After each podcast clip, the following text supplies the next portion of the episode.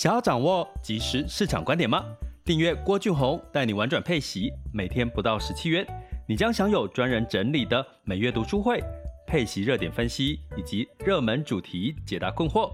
不论你想通过基金、ETF、美股或台股打造你的现金流收入，我们都能为您提供支持。点选资讯栏的订阅连结，了解更多。让我陪你一起投资理财。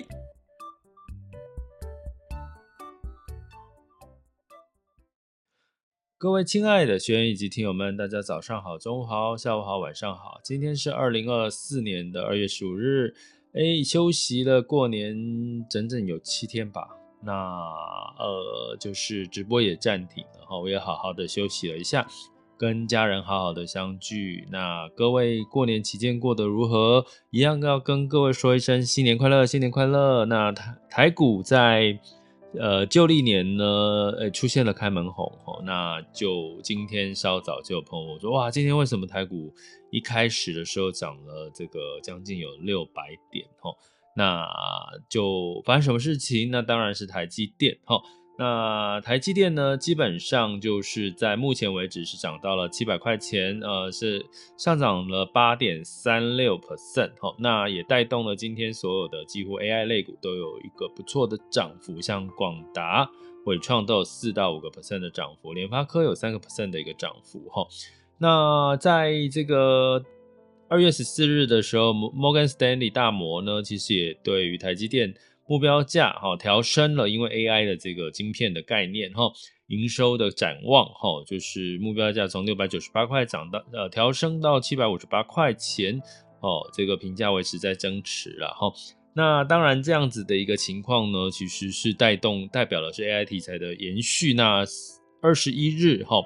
再过一周之后，就下周呢也会是这个 NVIDIA 的财报哈。那不过要跟各位讲的是，这个财报的预期应该也公布的差不多，呃，就是已经反映的，陆续在反映了啦。哈，它不会等到呃，Media 的财报公布之后再才反映大涨，所以目前看起来所有的市场其实是乐观的，哈，是比较偏乐观的。那为什么是偏乐观的呢？我们可能要跟各位讲一下，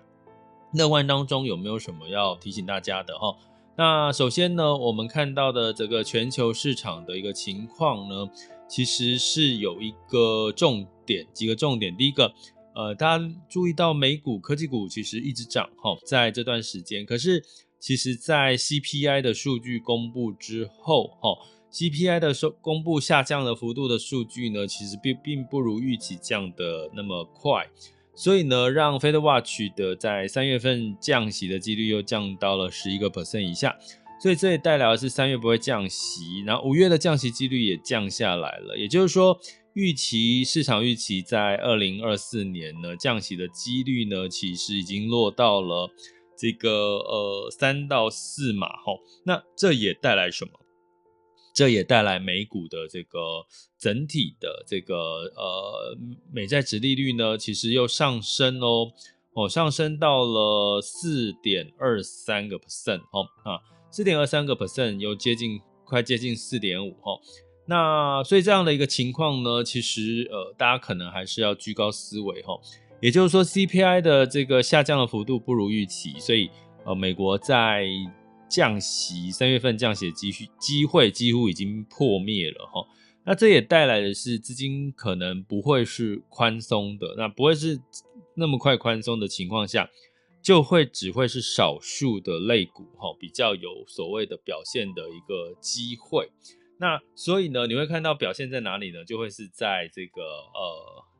半导体科技类股哈。那整体来看，的确在年过这个年将近一周的时间，其实涨幅最多的人是在费半哦，反而是在呃费半的一个涨幅是比较明显的哈。那所以我给各位看到，其实近一周的涨幅，就近一周以过年我们这段时间涨最多的，其实就是 NVIDIA 涨了五个 percent 上下哈。呃，不不不止哦，台积电其实是涨最多哦，涨了将将近十个 percent 上下，所以这也带来今天的这个台股开门红，其实是这个呃这个台积电哈上涨了将近目前为止哈，目我看一下哈，目前的时间是十二点零四分嘛哈，目前时间是十二点零四分。那所以呢，这个台积电的目前的价格哦，应该稍早涨得有点太急太快，所以稍微回落到六百九十九块钱，上涨八点二个 percent 哈。那值得留意的是，今天的这个接下来台股带动，除了半导体，除了台积电之外，大家要留意一月份的其实是金融股哈，因为金融股其实今天也是表现得还算 OK，相较于这个所谓的电子股哈。比较亮眼之外，金融股是小涨哈。那为什么呢？因为一月份通常是金控它报这个一月份的接下来的这个十二月啦哦，一月份的财报哦，通常是比较亮眼。过去的高几率都是这样，所以都会带来一月份通常金控类股通常会有一个比较好的表现。所以这两个条件加起来呢，就会带动其实台湾加权指数目前是一万八千六哦。在往上攻坚的几率其实是有的，就是说有撑呐，有一定的支撑。可是你要期待它在大幅度的上涨哦，你会看到其实真的涨比较多的就是在这个呃 IC 设计啦，哦矽智财啦，还有这个所谓的科技类股啦，哈这类的哈啊，其他的类股就比较几乎都没有什么太多人去关注它了哈，尤其是像呃过年期间。过年前涨最多的生机类股哈，其实今天反而是跌比较多的哈，所以呢，呃，你会看到从美国呃呼应到现在来看哈，就是所有的题材，就我刚刚讲，不管是 S&P 五百、道琼五百呃道琼哈，其实费半跟纳斯达克，其实在一周以来涨最多，其实还是集中在费半跟纳斯达克比较多哈，所以从这边来看的话，呼应到台股，其实就是在反映。这些近一周美股的一个涨幅哦，那我们说有什么风险？有，就是我们刚刚提到的 CPI 的降幅不如预期情况之下，哈，所以带来美元这个这个走强，呃，十年期美债殖利率走升，啊，日币呢又稍微的走弱了哈，又稍微的走弱，其实也带来日币也持续的哈，日币走弱呢，其实也带来日币日股的持续的往上哈，近一周来看。像今天的目前为止十二点零七分，日经二五是涨了零点九七个 percent 哈，所以呢，其实整体来看就呃很明显的哈，都是在呃整体的降息的预期，还有这个美元的预期所带来一些变化，但是也因为这样降息的预期往后延，所以你会看到，我觉得大家更要谨慎、更加严格的去看待每个公司企业的财报。你会看到，这过年期间呢，是不是有感受到好多家的公司都出现了危机？不管是旅行业，哈，哦，还有像这个，像呃，我们之前我那个年代的很红的一个媒体小铺了，Body Shop 也倒哦，也收起来了哈。台湾的部分。那另外还有像创盛号哈这些，你会觉得哦，之前很多知名的品牌其实也很多都收起来，像这个巧连智之类哈，之前的巧连智，所以你会看到呢，其实市场是这样的，它没有永远的好哦。其实有时候在不同的风口上就会有不同的对应的产业，像最近的风口就的确就是 AI 哈，所以你你必须仍然要慎选哈，在降息的这个码数减少以及延后的情况下，你就要慎选。目前比较强势位的，或者是业绩题材是比较明显的这些个股，那你说 Apple 的 Vision Pro 这个眼镜一出来哈，大一堆的 YouTuber 在报道这个眼镜哈，那台湾时间预计是在下半年才会在台湾上市这个 Apple 的 Vision Pro 哈，这个 VR 眼镜。那但是这个 VR 跟什么有关系？当然也会跟 AI 稍微沾上边，所以你会看到所有的话题，你会看到我在今年比较少提电动车这件事情了哈，因为其实的确现在集中度、热度、资金的流入的程度。比较明显的仍然是在 AI 这个题材，像今天一打开报纸，全部都是在讲 AI PC 哦，AI 的相关的一些应用哈，所以从这边来看，你就知道了哈，你今年的重点其实 AI 这个题材，尤其是科技类股，尤其是大型的科技股、美股，其实都有呃，都仍然是持续资金关注，所以。我讲，我一直讲持续的资金关注，我并不是讲说他们本身是呃业绩会多好多好，不是哦。其实因为现在第一季我有讲过，景气三面向，我们讲的就是走资金面向嘛，哈，哪里的资金流入的越明确，哦，那呃，就是资资金往哪里流，其实那个地方就明确的会有一个比较明显的一个涨幅哈。所以呢，整体来看，就我刚刚讲的，其实美股的费半涨了近一周以来涨了很像二月十四日当一天就涨了三点五五 percent 费半指数，所以当然反映到对应到台积电的涨幅十个 percent 上下，所以基本上就是。都是资金热度都集中在费半，反而纳斯达克其实二月十四号涨了零点六 percent，你就知道这个的这个的一个呃吸金的程度。但是我要讲这个吸金程度其实都是资金堆出来的。回到对比二零二三年，你可以回想二零二三年上半年是不是资金堆叠 AI？其实今年。堆叠 AI，可是不是集中在伟创啦，不是集中在广达这些大型这些股，而是集中在所谓的大型科技股齁。因为降息还没有发生，甚至要延后了。而且 CPI 年增率齁，这个美国一月份的 CPI 年增率是三点一一了齁，那之前是三点三二齁，所以并没有比预期来得快齁。那当然呢，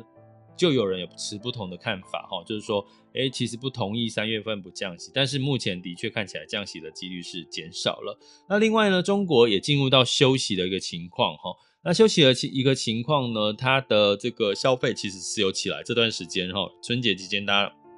开始旅游啊，流动其实是有的哈。所以你会看到港股哦，港股没有休市，没有像中国股市休到二月十九、十六号。十九号还是十六号？那所以呢，基本上呢，呃，港股已经开始发动了哈。你会看到在呃近期的港股的表现也都是涨多于跌，像恒生指数跟恒生科技目前都上涨了零点四六到零点六七个 percent 哦。这个现在时间是十二点十一分。为什么要讲时间？因为把时间讲出来比较，你可以知道我现在在听的，你听的这个时间，我是在二月十五日的中午的时间哈。你比较不会搞混这个我讲的这个涨幅的时间哈。那所以呢，这个宽松货币仍延后的情况下，各个区域各自表态。刚刚讲日日股日元走跌带来的日股的加增呃反弹哈，创新高。然后哎，港股也开始反映了这个 A 股似乎已经落底的一个表现。那台湾呢？台湾其实出口哦，出口开始要走强了，因为我们是低基期了。呃，今年以来是开始，二零二四年对比是低基期哦，低基期就代表所有的数据都开始要往上回升哈。所以呢，在二月七日向台湾公布的出口，一月份的出口就呃回升到十八点一 percent 的出口年增率，之前是十一点七六哦，所以就是。低基期了，我刚刚讲是低基期所带的，并不是说我们出口变得很旺，而是说对比去年我们相对来讲是很去年很低，出口不好，所以今年看起来相对对比去年就会来得好哈。所以这样的一个数据，我们有讲说，其实就是没有所谓的，